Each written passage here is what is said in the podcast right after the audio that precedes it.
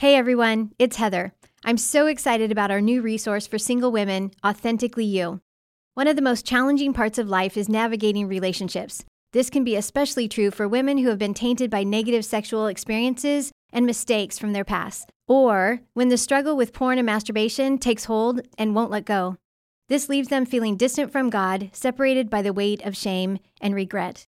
If this is you, you're not alone. Authentically You was written specifically for single and college aged women, those who are on the working career path, and those who are in college. This 20 lesson curriculum is easily adaptable to a busy work schedule or a college semester system. Through this group experience, you'll explore how your past pain and trauma contribute to distorted beliefs and an unhealthy thought life. You'll uncover the role your family of origin plays in your past and current behaviors and address the issues that perpetuate compulsive and addictive patterns. And through the use of weekly exercises, strategic tools, and self care focus, you'll learn how to live in health, how to live as your true, authentic self. I know God has a plan for your life to bring you to a place of health and wholeness. If you allow it, God will do amazing things in you and through you. So pre-order today, Authentically You. Go to puredesire.org slash AY. That's puredesire.org slash AY. Welcome to the Pure Desire Podcast, where we partner with you to bring hope and freedom on your journey to purity. Hey guys, this is Dr. Ted Roberts. I hope you'll join me on September the 15th at Good Shepherd Community Church for our Pure Desire Men's Conference, a time where you can pursue a life of integrity, strength, and leave a legacy of real significance. Learn to really kick the enemy's tail.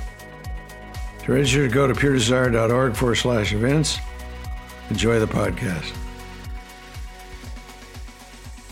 Hey there, I'm your host, Trevor Windsor, and we're so thankful you're taking time out of your day to hang out with us. I'm here as always with my co host, Nick Stumbo. And we are here to pump you up. that, uh, that, I'm going to be honest with you, that's the best one I've heard to this point. It only took 52 episodes. That's 50. That's great. You know, this is the 52nd episode. So if you've been listening to the podcast, this is our year. The one year anniversary. The one year anniversary. Wow. The podcast anniversary. That is something else. Yes. So today we have with us our guest who is our men's international groups coordinator, Rich Moore. Rich, welcome back, my friend. We're glad to be here. We are glad to have you. We're glad to have that deep baritone voice on the episode. It is really nice. It kind of evens us out a little bit. That's right. so today's episode is focused on launching pure desire groups. So we're going to talk through eight tips that we really we've seen work things that we see are very important to starting groups in the best way possible. So due to the nature of these groups, the fact that we're addressing sexual addiction and healing from the effects of it, it's easy to just want to jump right in and just start groups. Do it as quick as you can. Don't worry about it. Just go. Uh, and we're here to tell you don't do that when it comes to groups for men and women, whether they're addicted or it's spouses who are betrayed, this type of ministry is not an easy one to start. And that is usually why people want to jump in so quickly. But uh, you really need to know that this is really, really important. How we set up groups, how we get going, the culture we create is really, really important. Well, I think at the same time, we want to make sure not to scare anyone away from it because the tips that they're going to hear today are pretty basic. They're straightforward, they're very doable but they are the kind of things that if you take these steps initially, it's going to create a much, much smoother process for the group moving forward. Right. One of them is not going to be get your master's degree in counseling right. and read yeah. 17 books. Absolutely. Absolutely. So we hope our conversation today will encourage you just to be intentional and thoughtful as you begin a group ministry for men and women that are affected by this issue. So, guys, let's just jump in with tip number one. And the first tip is to create an environment of grace and acceptance. Nick, talk to us about it. Yeah, that's so important because around this issue, many, many men and women are battling a really deep issue with shame. And what's kind of challenging is some people don't even realize that's what it is. They just know they don't want to talk about it, they'd rather not deal with it, they want to move on. And sometimes for us as the leader, if we've been through the experience, we've walked through that place of shame into more grace and we understand the subject differently. We're maybe experiencing some traction and freedom. And so we need to remember that for someone at the very beginning, the front end, it might still be very shameful. Mm-hmm. And the people who come to the group or at least are checking it out, um, are going to be a, on a broad spectrum that some maybe are pretty comfortable with their past and their flaws and they'll just you know lay it all out there while others it was a miracle of God that they walk in the door. Mm-hmm. And you need to be really ready to create that environment that for the you know if one person comes and they've told their story a million times yeah it's, it's maybe not as crucial for them but you want to set up the environment to be very accepting and grace filled for that person that is they're just on their edge of their seat thinking can i even stay for this So, Rich, what does that look like? What does it look like to create that culture up front? Well, you just have to be able to create a safe s- safe spot for them to meet, um, and that really starts by the the facilitators. They got to set the tone of the meeting.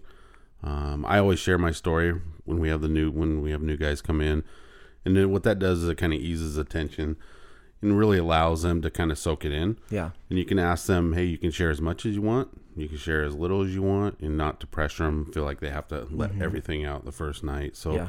it's really just creating that environment where they feel comfortable, accepted. Because, like Nick said, something they've never felt before walking in the door. So I mean, I think that one of the things that comes to mind is not putting up banners that say "Welcome all sex addicts" or "Welcome all betrayed spouses" or you know what I mean. It's not something that you're making public. This is what people are coming to do. You're not hiding it, but you're also not uh, you're not creating this space where you have to admit that you're you know you've got this crazy issue to come to one of these groups. Well, a couple other tips along the lines of acceptance and grace. I always make sure that first night to make some kind of statement about it doesn't matter what you're here to address. The roots and the things we're going to look at come from the same place because you may have one person there who's battling lust in their mind and another person that's over the edge in affairs and acting out with other people. Um, or others that feel like their behavior may be something with same sex or uh, a fetish they consider to be very perverted or weird, and they're very, very fearful of that being discovered. And so, up front, you just want to say, hey, all issues are okay to discuss in this group. We don't want to make you feel like you've got to hide anything. And uh, something also, it's an area where people can tend to joke about things because we're uncomfortable. So we might joke about, you know, those people or a certain Right. kind of sexual struggle, not realizing that something we're joking about is the person next to us, deepest, darkest secret. Yeah. And so I try as a facilitator to just say, hey, we want to be very careful about making fun of anything because we've all got stuff that is, is hard for us to know how to talk about. So let's just be mature. Let's be kind. Let's be considerate.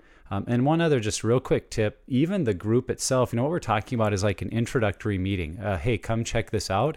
But even that meeting should be um, anonymous and confidential, meaning that someone could show up without having to be on a list or anyone else knowing that they were going. Right. Um, I've had a lot of people show up that they told their wife, "Hey, the church is starting some men's group. I'm going to go check it out." Mm-hmm. And if they've done zero disclosure with their spouse, that's okay. Like if that's what it takes to get them in the door, just make sure that environment is created.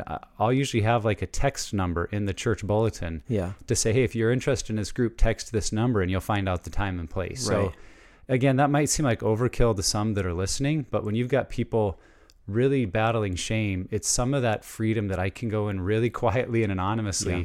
that could be what gets them over the, the edge. Yeah, that's awesome. And so we're going to jump right now to the second tip. And Rich, you kind of dived into this a little bit already, but the idea of sharing your story. So give us a little bit more on that. Yeah, I came up with the with the verse that we all know, Revelations 12, 12 11. Uh, this one's in the New American Standard Bible. And they overcame him because of the blood of the Lamb and because of the word of their testimony. I think the power of our story is more powerful than we really know. And you see it play out in group. Um, you know, when we're sharing and we're vulnerable, and we, we, we model what really, um, I call it vulnerable transparency. When we really model that in group and we're able to share whatever, what it does is it starts opening up those guys that have a hard time sharing and they're able to share because now they feel like, well, if he shared that, I can share this. Right. And it's no longer about, boy, I'm not as bad as he is, or he's, you know, like what Nick said in the last question, it's more of the roots and not the fruit. So we're looking at why we did what we did. And part of the process is just being able to share our story and realizing that if I share my story, it's going to help the guy next to me. Yeah. Well, I think something you said earlier is important too. That if you, as the leader, are being really open about your story, it you should then go on to say, "Now, I'm not expecting any of you to share that right now." In fact, um, avoiding that pressure because sometimes groups will do. You know, I've shared mine. Okay, now it's your turn, and other people just aren't ready. But what you can say is one of the great things you'll get out of this group is that freedom to tell your story. And so for tonight, you don't have to share anything you're not ready to. And what I'll usually say is, let's go around and just share one minute about you know why we're thinking of joining the group why we're here and some guys will just say i'm curious to know more and that's totally fine for the night So as we share our story, we want to make sure it does not put pressure on others to go that deep, but sometimes guys will. And I just kind of roll with that as guys open up. But make sure no one feels pressure. Yeah, and one of the things too, just another option, Rich, you and, and Dave came down and you guys shared your story at our group. So uh, it was something where, you know, I was already talking to you about launching the group, getting it going. You guys came down and you guys shared your story, and both of you got some like crazy stuff in your story. Mm-hmm. And so for some guys, it was like, okay, like I can, if this guy can do this group, I can do this group, you know. So it it diminishes shame when you came and you shared your story, and so that's also an option if if you maybe don't know how to share your narrative, if you're kind of in that season, you know, there's also the option of getting an RGL or another group leader from around your area to come and just share his experience and his story. Yeah, you really you can really see the chains break when, you know, like Nick said, when we don't pressure those guys in group. Uh, we just let them kind of go a little bit and, and really encourage them and we continue to share.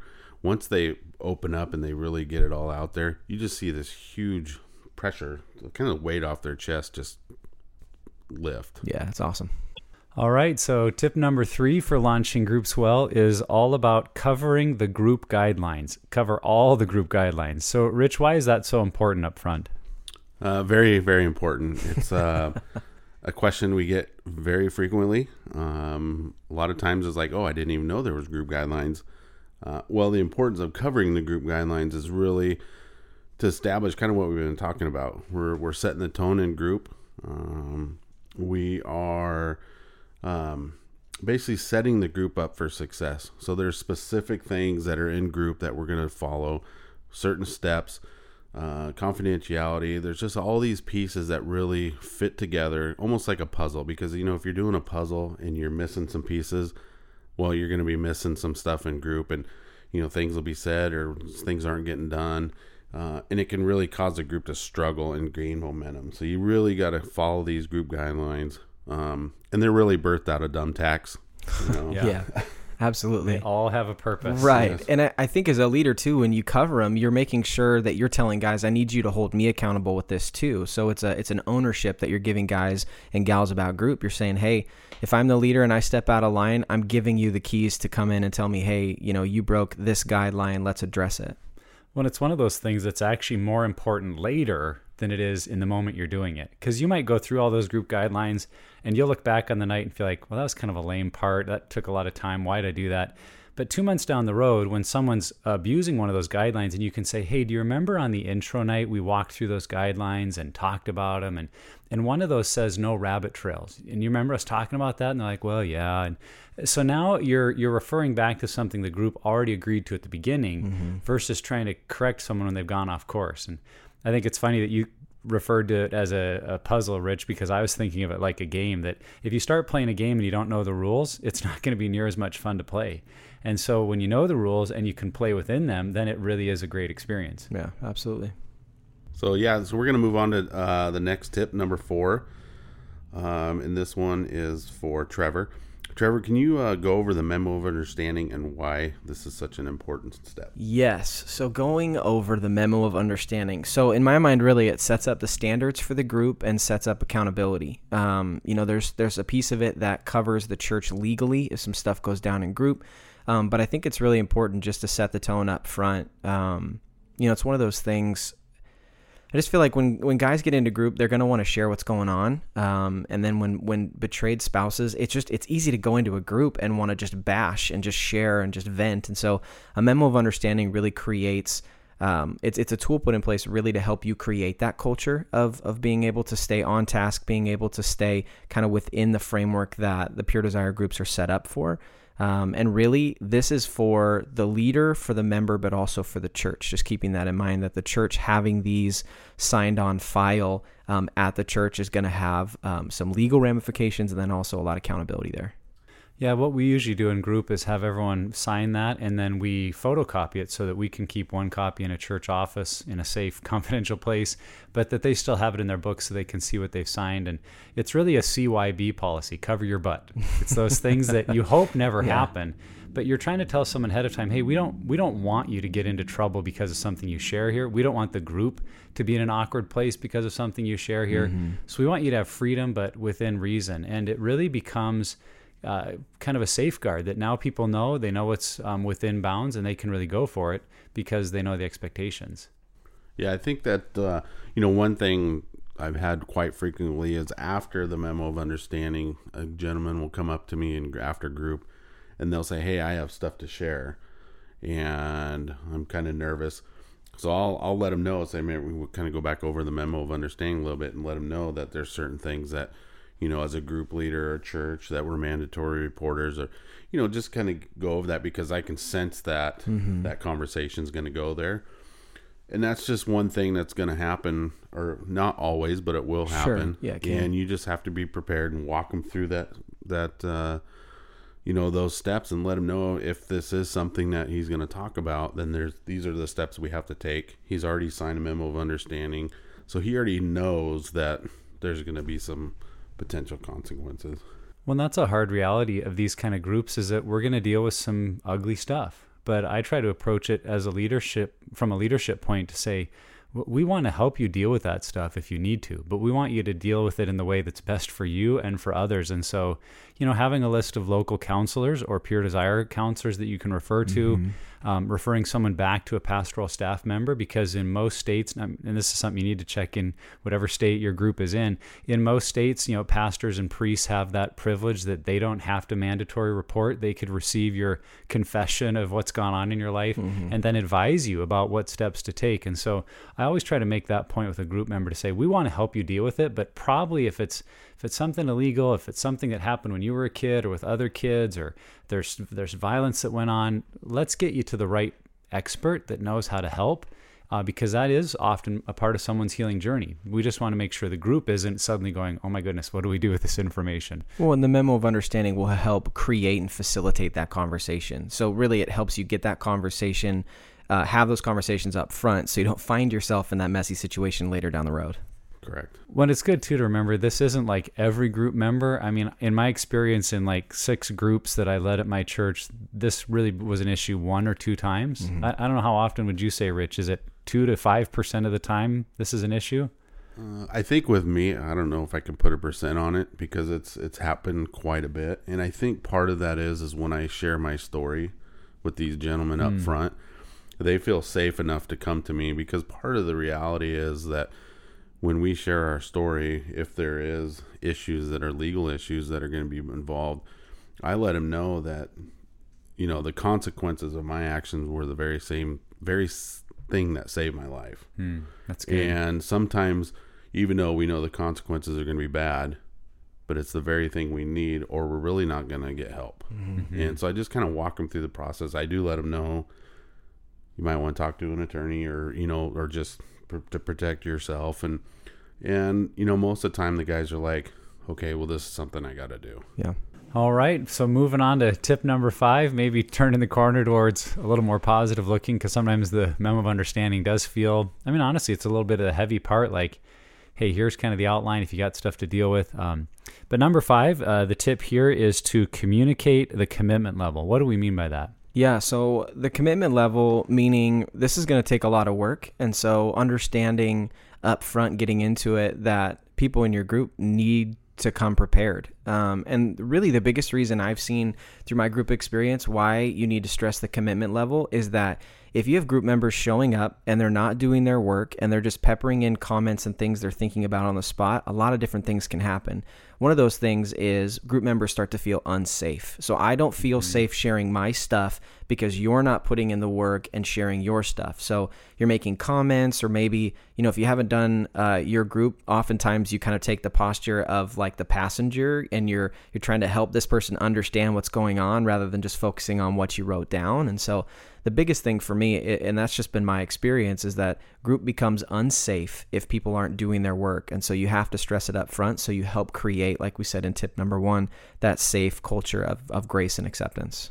Yeah, I think, you know, we tell guys this is going to be the toughest thing they've ever done in their life. Yeah. But the most rewarding thing. Mm-hmm. And if you if you put in 50%, you're going to get 50%. You put 100%, you're going to get 100% out of it uh, it's a process and it's not going to be something that's going to be won in you know three weeks four months six months i mean it's it's it's a process and they have to be fully committed to that process. Mm-hmm. Well, I know this one can be hard for me because I tend to be a people pleaser and I'm an includer, and I want you. Know, it's like just come, just Yeah, do it. You right. can make it. You know that positivity.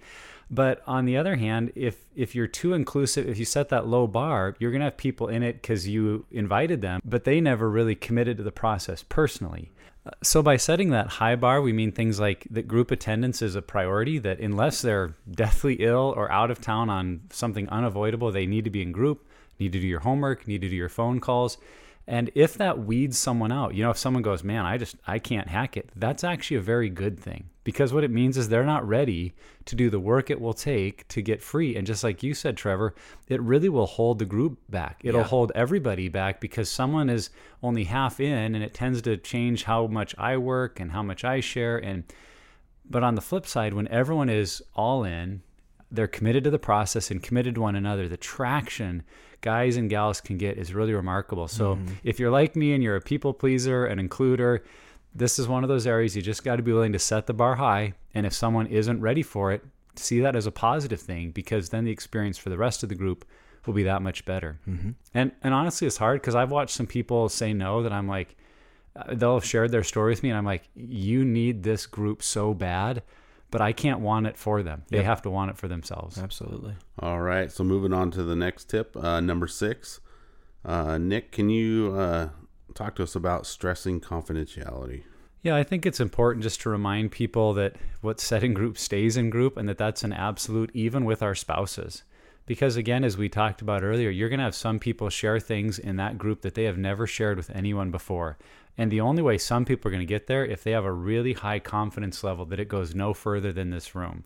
And I get situations where people feel like, well, I could tell my spouse, right? And it's like, well, no, because they've not committed to confidentiality. And even if you're like, well, I can tell the story and change a few details and you know, it's a small world, especially with social media and the internet, and things can get figured out and pieced together. And so, what we say is, you know, you are always free to share your story.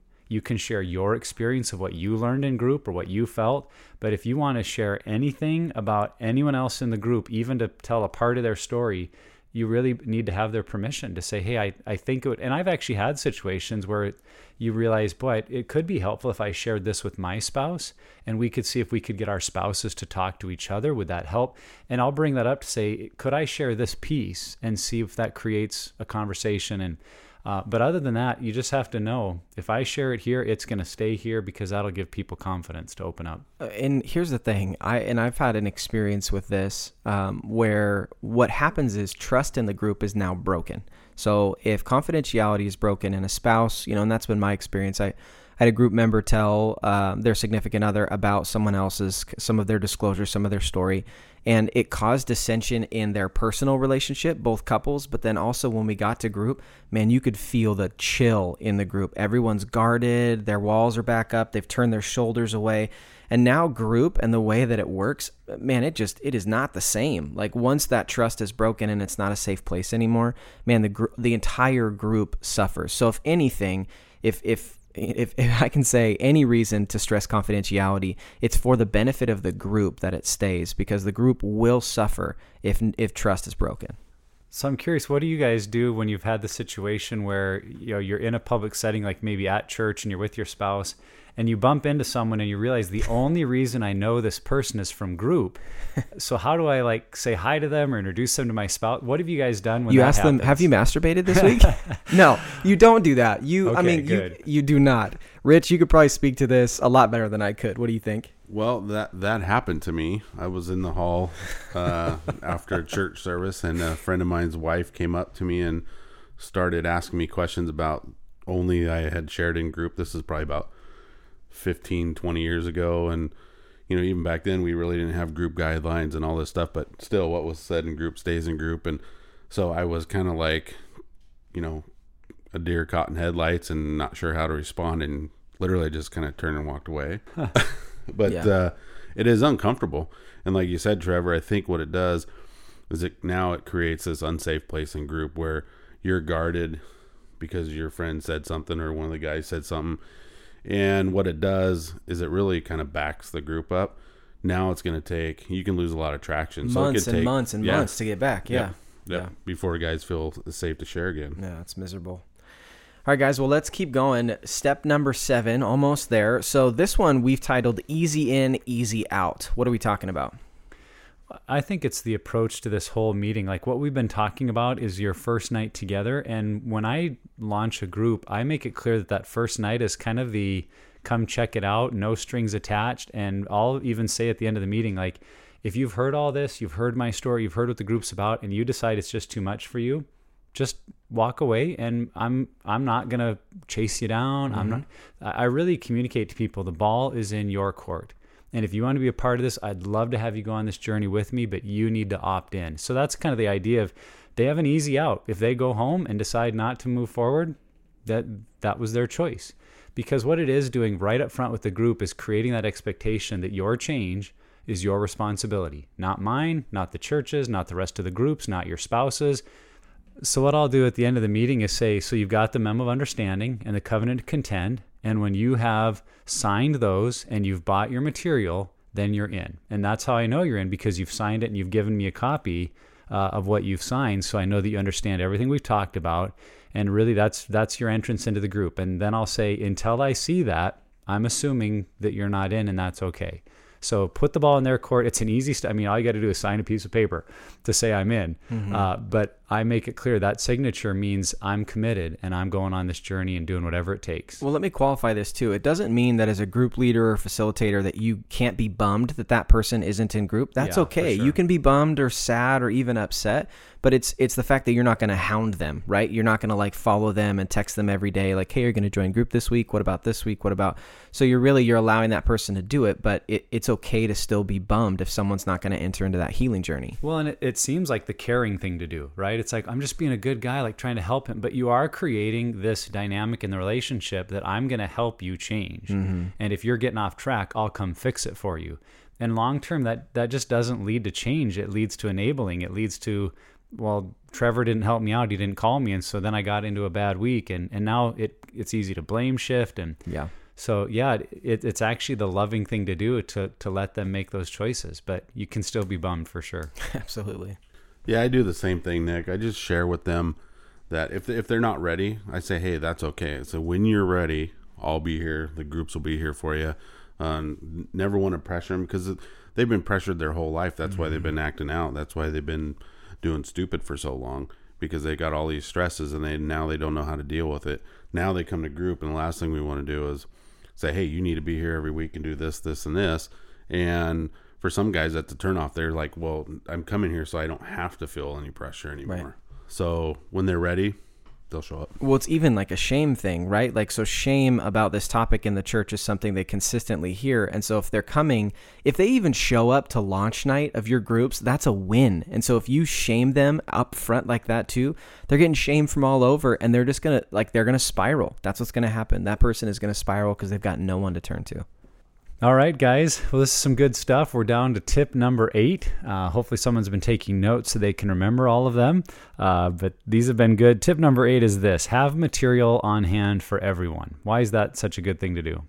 That is a great thing to have. Uh, we have a vast variety of material, both men's, women's, teens group material.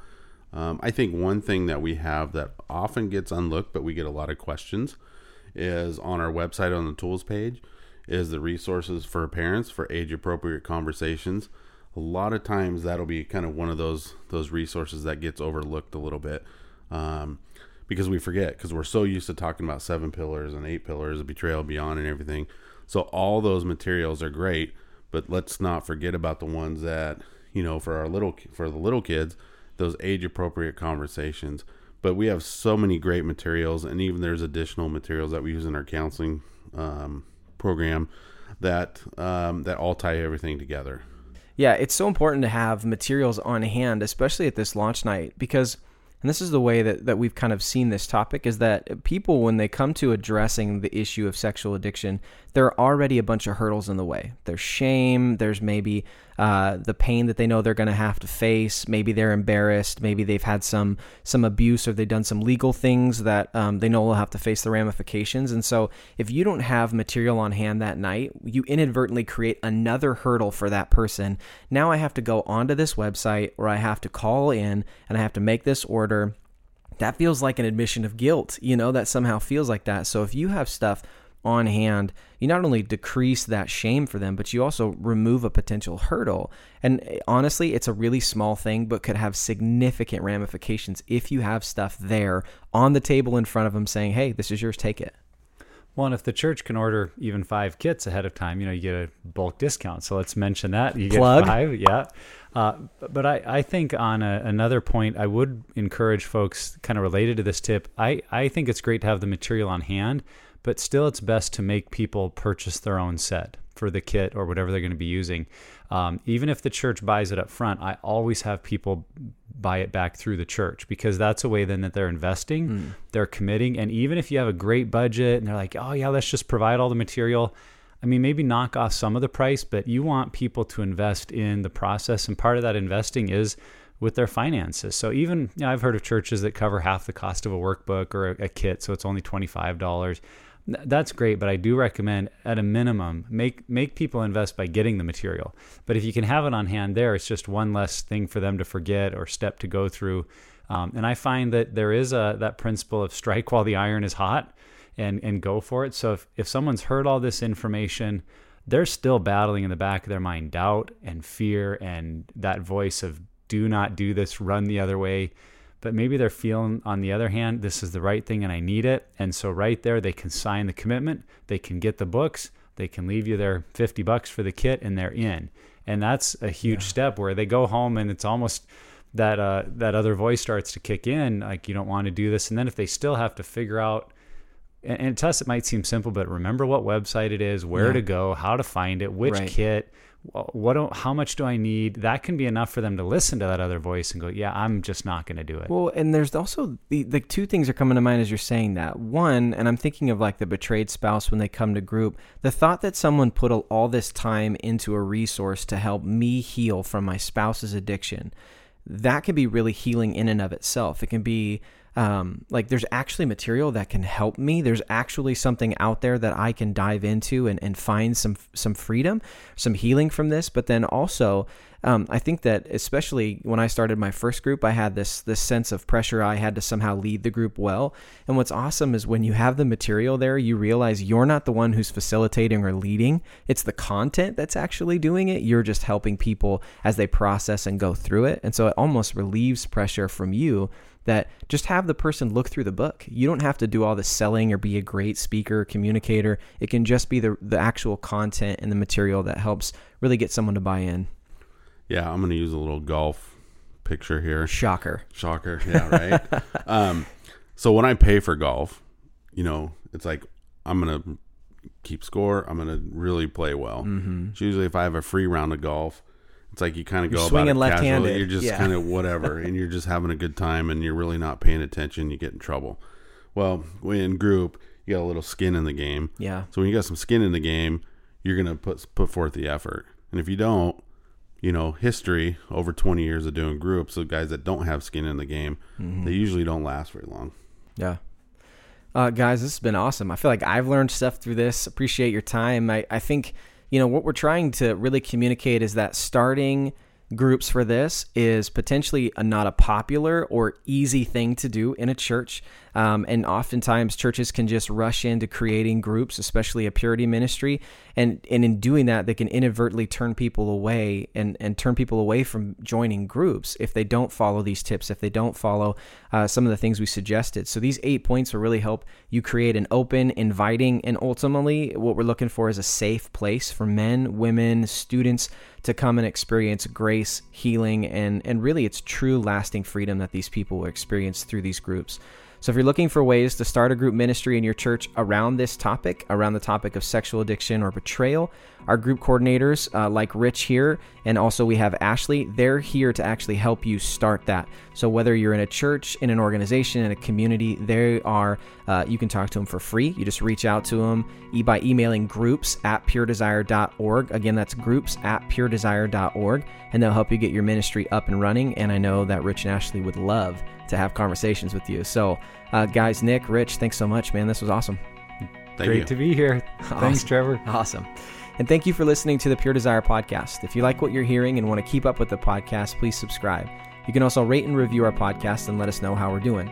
For more information, check out our website, puredesire.org. And you can follow us on social media at Pure Desire PDMI. Once again, that's at Pure Desire PDMI. We'll see you next time. Thanks for listening to the Pure Desire podcast. For more information, check out our website, www.puredesire.org. Check in each week for new content on the podcast, and we pray that it will help you find hope and freedom on your journey to purity.